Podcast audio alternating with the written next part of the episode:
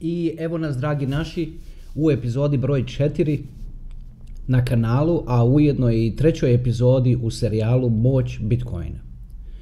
Ako ste se slučajno upitali zašto se serijal zove Moć Bitcoina, a pak do sad smo pričali o tako basic stvarima, taj odgovor ćete dobiti u ovoj epizodi i vjerojatno u narednoj. Ajmo prvo, prije nego krenemo s ovim, da potvrdimo što smo naučili u prethodne dvije epizode. Znači, potvrdili smo, odnosno utvrdili moć konsenzusa. Ako postoji konsenzus oko vrijednosti nečega, to nešto ima vrijednost. U drugoj pak epizodi smo pričali o Satoshi Nakamoto, samoj osobi Satoshi Nakamoto, odnosno imenu Satoshi Nakamoto i o tome kako se Bitcoin dijeli na manje jedinice Satoshis. U ovoj epizodi ćemo se dotaknuti malo dublje teme, a to je kako institucije gledaju na Bitcoin. Vidite, razlog zašto ovaj kanal nije postojao ranije, kao što sam vam rekao u prethodnim epizodama, je to što jednostavno nije bilo dovoljno zakonske stabilnosti. Još uvijek je 2018. 2017. naročito, sve je to izgledalo kao, kao nekakva dječja igra. Kao neko što, što rade neki dečki po garažama, nešto tu miniraju, pa to stavljaju na nekakve exchanges koje su, koje su izgledale tako skemi i cijela ta stvar je jednostavno nije bila di je sada. U zadnje tri godine su se stvari više nego iskristalizirale i sad je više nego jasno da Bitcoin je tu i da će ostati tu i da će igrati veliku ulogu u financijskoj budućnosti svijeta. Evo da krenemo, a evo od početka ćemo. U Americi postoji institucija koja se zove US OCC. To je skraćenica za United States Office of Currency Control. Drugim riječima, to je regulator koji nadgleda čitav financijski sustav. Lider te institucije, neću govoriti njegovo ime, ali reću vam da su mu inicijali BB. Evo sad ću vam malo prenesti, pratim BB-a non stop i on za mene zna jer sam objavio jedan znanstveni rad koji se njemu jako svidio, koji je prezentirao potpuno novi pogled na stvari. Nećemo ulaziti dublje u to, pričat ćemo o tome u nekim budućim epizodama. Uglavnom, BB u zadnje vrijeme izjavljuje stvari kao što su na primjer ovo. Jedna od stvari koje je izjavio da je činjenica da Kina minira više bitcoina geostrateško pitanje i da United States treba dublje razmisliti o tome.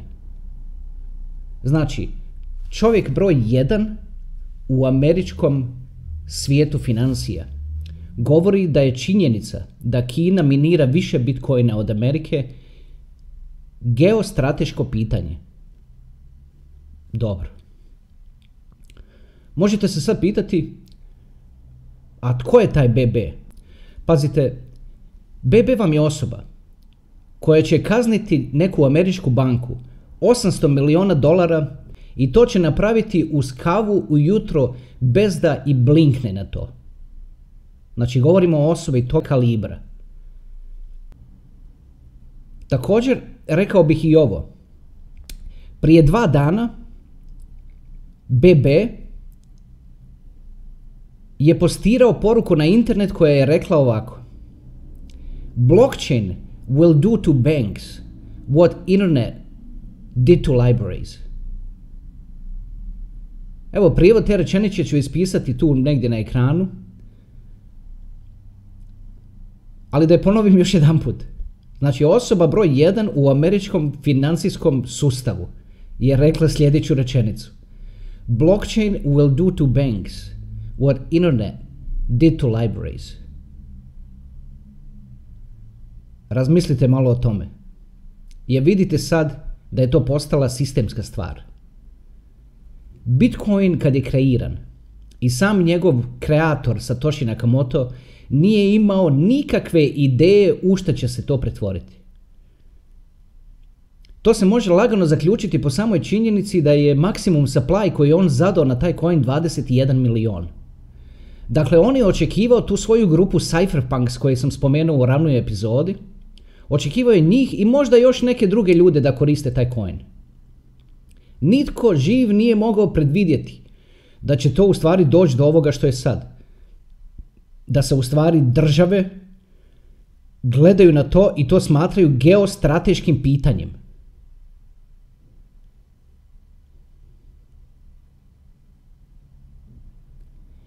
Evo, toliko o, o USOCC-u i toliko o BB-u za sad. Ajmo sad malo dalje. Nedavno, prije možda dva mjeseca, ako i toliko, PayPal je uveo kriptovalute kao način, mogući način plaćanja. I dopustili su ljudima, ima tu Bitcoin i još par altova, ne bih ulazio u te altove jer nismo o njima pričali do sad, ali uglavnom ima Bitcoin i par altova koje je PayPal našao za shodno da uključi u svoju ponudu. To je izazvalo jedan takav spike u cijeni zato što je odaslalo poruku da također, kao što sam rekao malo prije, kriptovalute postaju sistemska stvar. One nisu više nešto oko čega se neki tamo kompjuteraši nešto igraju i klade. Nadovezao bih se na ovaj PayPal na sljedeći način. 2018. godine Warren Buffett, koga se smatra najvećim i najuspješnijim investitorom današnjice, kad su ga pitali za Bitcoin, za mišljenje o Bitcoinu, on je rekao da je Bitcoin, znači to je rekao 2018. godine, da je to otrov za miševe. Crypto community se to uopće nije svidjelo i pomoglo je u onom strahu koji sam vam spominjao u prethodnim epizodama da se Bitcoin svuče na 3,5 tisuće. Ta njegova izjava je, je pomogla da se taj strah propagira. A vidite, sad kad je PayPal objavio i implementirao kriptovalute u, u, svoje, u svoje usluge, odjedanput Warren Buffett, sad u 2020 odjedanput sad on razmišlja da kupi cijeli PayPal. Vidite, PayPal nije baš profitabilna institucija. U stvari kad ga je Elon Musk prodao, tad je bio najprofitabilniji, moglo bi se reći. Ali u zadnje vrijeme baš nije profitabilna institucija. Međutim, sad kad ima kriptovalute, Warren Buffett, da ne bi morao sad pojesti vlastite riječi kad je rekao da je to otrov za miševe, on razmišlja da kupi cijeli PayPal. Ne da kupi dionice od PayPala, nego da kupi cijeli PayPal. Razmislite malo i o tome.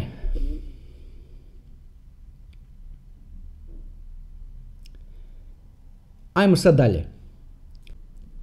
Vidite, trenutno rast cijene koji vidimo između od 10.000 pa na ovamo je u stvari izazvan investicijama od investicijskih kuća.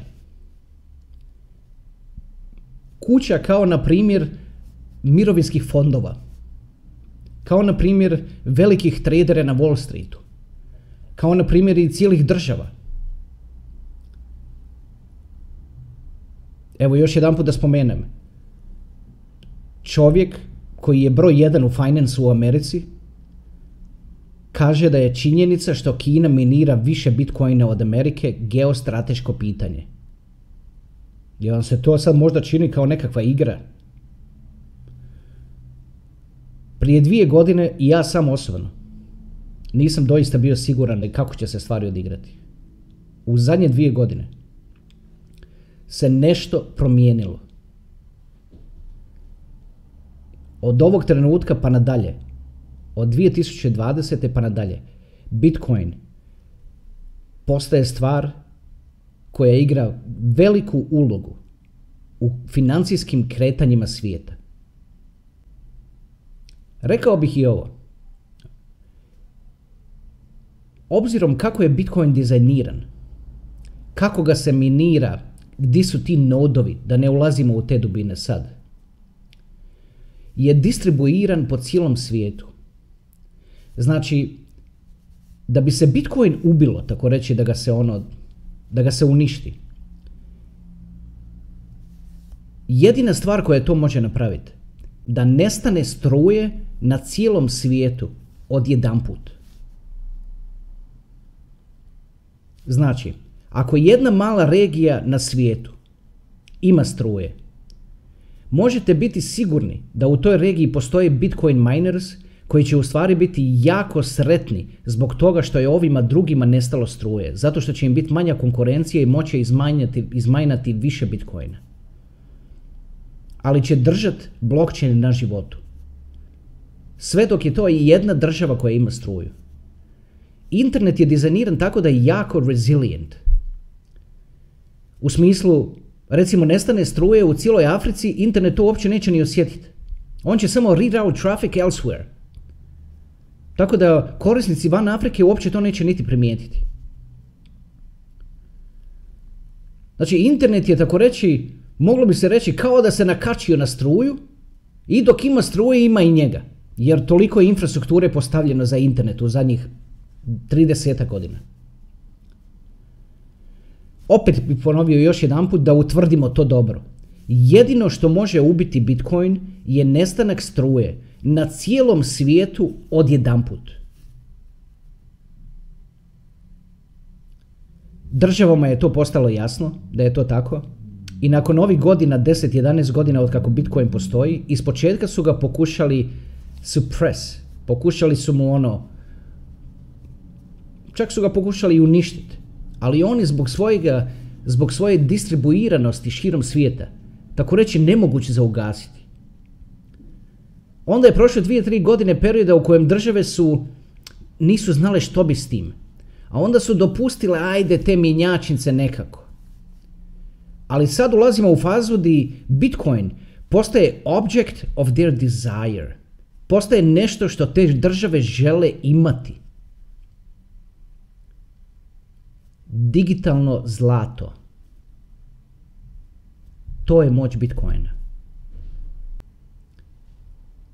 To više, da se tako izrazim, naš je jezik, navikli smo mi svi na takve izraze, to više nije zajebancije.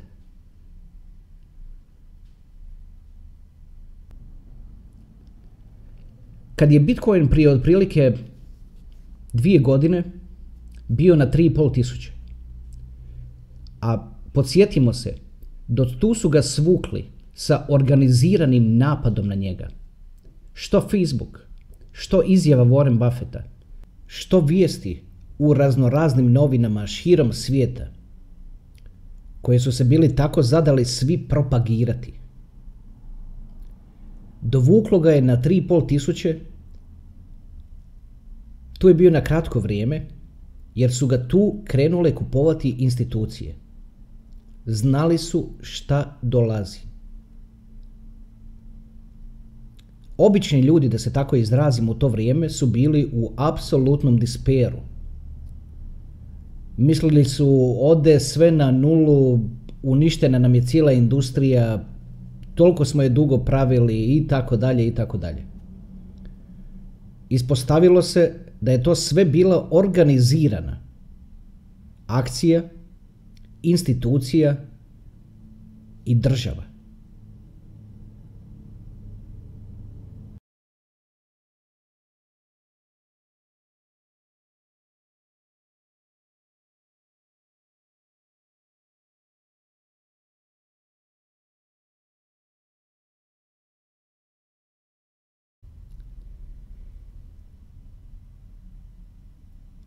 Ovo gledate u trenucima kada je konačno potvrđeno da Bitcoin postaje sistemska stvar. Nije bio zamišljen kao sistemska stvar. Ali igrom slučaja i vremenom se u to pretvorio. Jer banke nisu imale i države jednostavno nisu znale kako se od toga obraniti. I na kraju se nisu ni obranili nego su jednostavno odlučile to prihvatiti. Kad je PayPal izašao sa implementacijom cryptocurrencies, to je bio signal svima da takvo vrijeme dolazi. Malo bih rekao i to da je BB, kojega sam spomenuo na početku epizode, znači regulator u Americi, progurao zakon prije 2-3 mjeseca da banke mogu otvoriti accounts na kojima ljudi mogu držati kripto. Svi smo svjesni da sve počinje od Amerike. A u Americi sad postoji zakon koji bankama dopušta da otvore bankovne račune na kojima će držati kriptovalute.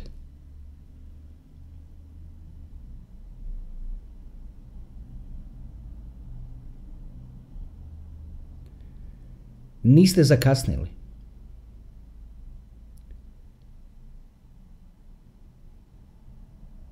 Naročito ne na altove, ali niti na Bitcoin.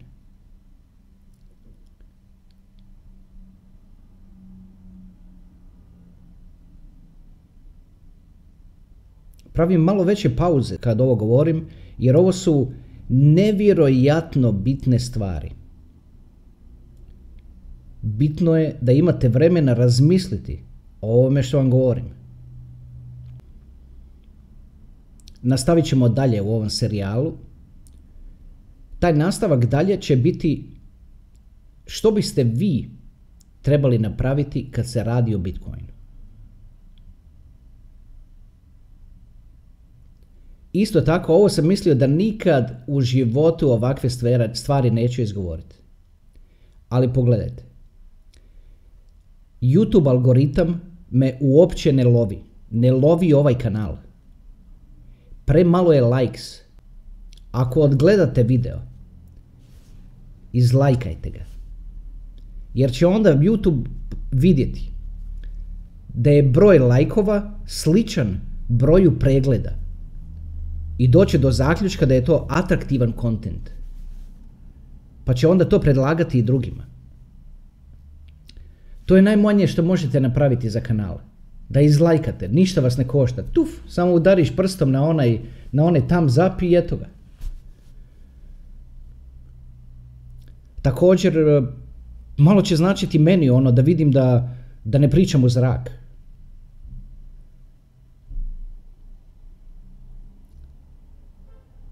Evo, to je otprilike to za sad. Vidimo se u narednoj epizodi. Hvala vam puno na vremenu. Nadam se da ćete naći vrijednost u ovome što ste ovdje čuli. Vidimo se drugi put.